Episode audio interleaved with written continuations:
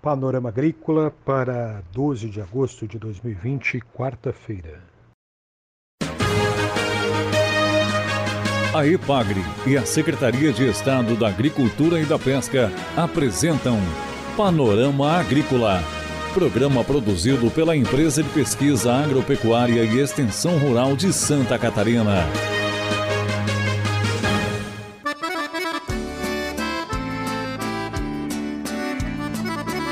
Quarta-feira de lua minguante, estamos abrindo para você, amigo ouvinte, o Panorama Agrícola de 12 de agosto.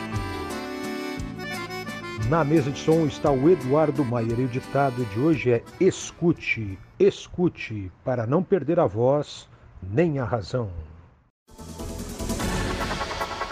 Quarta-feira de Viajando por Santa Catarina, um viajando virtual no sul do estado em Uruçanga. Eunir Malgarese fala sobre maracujá amarelo e maracujá roxo. E como está o trabalho da IPAGRE com jovens rurais, motivação e redes sociais? Dica do dia. Evite e previna anemias consumindo alimentos de origem animal e vegetal ricos em ferro, entre eles carnes vermelhas, fígado, miúdos, rim, coração, carne de ave e carne de peixe, além de feijão, folhosas verdes escuras, melado de cana, rapadura e açúcar mascavo. É hora das notícias. O extensionista da Ipagre em Arroio 30, meio oeste catarinense, Vale do Rio do Peixe, Valcir Antônio Biava, informa que a empresa Embutidos Nese conseguiu receber o certificado do Serviço de Inspeção Municipal, uma parceria da Ipagre com a Prefeitura de Arroio 30. A IPAGRE desenvolveu projeto de orientações técnicas e auxílio aos recursos do FDR, o Fundo de Desenvolvimento Rural em Agroindústrias. A Embutidos Nese de Arroio 30 está agora certificada para a produção de produtos coloniais, como salame, torresmo e banha. Vamos agora viajar por Santa Catarina. Olá, ouvinte do Panorama Agrícola. Hoje vamos falar de novidades da pesquisa agropecuária. O maracujá amarelo com polpa mais colorida e o maracujá roxo fazem parte de estudos na Estação Experimental de Uruçanga. A iniciativa nos traz mais possibilidades de produção para este fruto tão apreciado no Brasil. Os brasileiros são os maiores consumidores dessa fruta do mundo. Com a demanda em alta, o mercado está aquecido e o país se destaca como o maior produtor mundial de maracujá. Neste cenário, Santa Catarina ocupa lugar de destaque. O estado está entre os três maiores produtores de maracujá do Brasil, atrás apenas da Bahia e do Ceará. É uma das mais importantes cadeias produtivas na geração de renda e trabalho da agricultura familiar no extremo sul de Santa Catarina. Os bons resultados não foram alcançados por acaso, são fruto de muito trabalho da IPAGRE, com a pesquisa de novos cultivares e orientação de tecnologias mais eficientes e sustentáveis no cultivo do maracujazeiro azedo. O pesquisador Henrique Belmonte Petri diz que o programa de melhoramento genético do maracujazeiro teve início há mais de 20 anos na Estação Experimental de Uruçanga.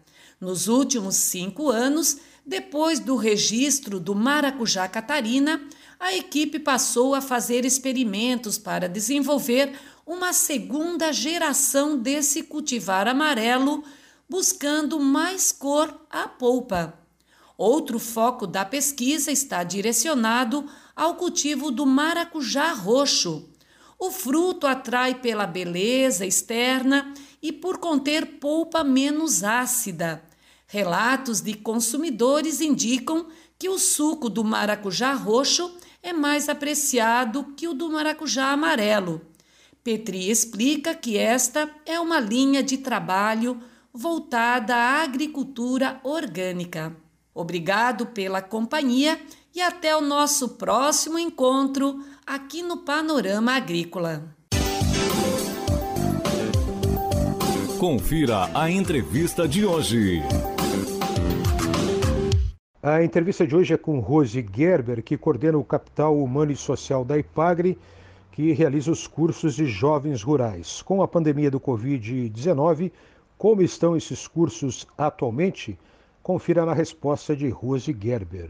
Em relação ao trabalho com jovens que a EPAGRE faz nos últimos anos, os cursos presenciais neste momento da pandemia não estão ocorrendo.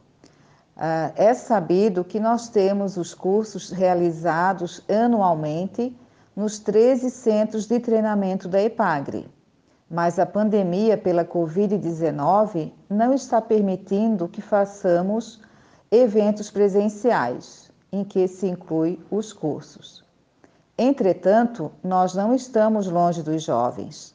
Nos diferentes regionais e centros de treinamento da EPAGRE, os colegas estão fazendo contato com jovens e famílias e realizando atividades de esclarecimento, seja sobre políticas públicas, o kit informática, a metodologia do curso, temas que os jovens pediram que é interesse, e esses encontros vêm acontecendo geralmente no período noturno pela internet. Então, é uma maneira de nós, de EPAGRE, mantermos o vínculo com o jovem e com a família, mantermos a nossa motivação e a motivação do jovem, e no próximo ano, 2021, esses jovens que estavam inscritos para as turmas de 2020 têm a sua vaga garantida e poderão participar dos cursos na sua região.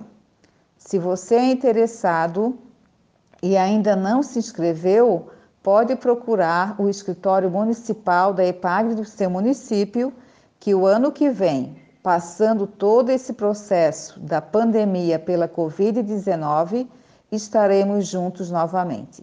Rose Gerber destaca que talvez metade dos jovens esteja participando por causa da presença ou ausência da internet no campo. Em relação ao trabalho com jovens, enquanto não começam cursos presencial, nós trabalhamos no período noturno, geralmente, temas de interesse dos jovens. Nem todos conseguem participar porque o acesso à internet em muitos municípios ainda é precário. Acreditamos que conseguimos abranger apenas metade dos jovens que estão inscritos, porque há muitos que a internet não funciona bem ou o sinal é fraco, o que dificulta esse acesso. Esses contatos, esses uh, cursos de esclarecimento de conteúdo geralmente acontecem à noite, para não prejudicar o horário de trabalho dos jovens.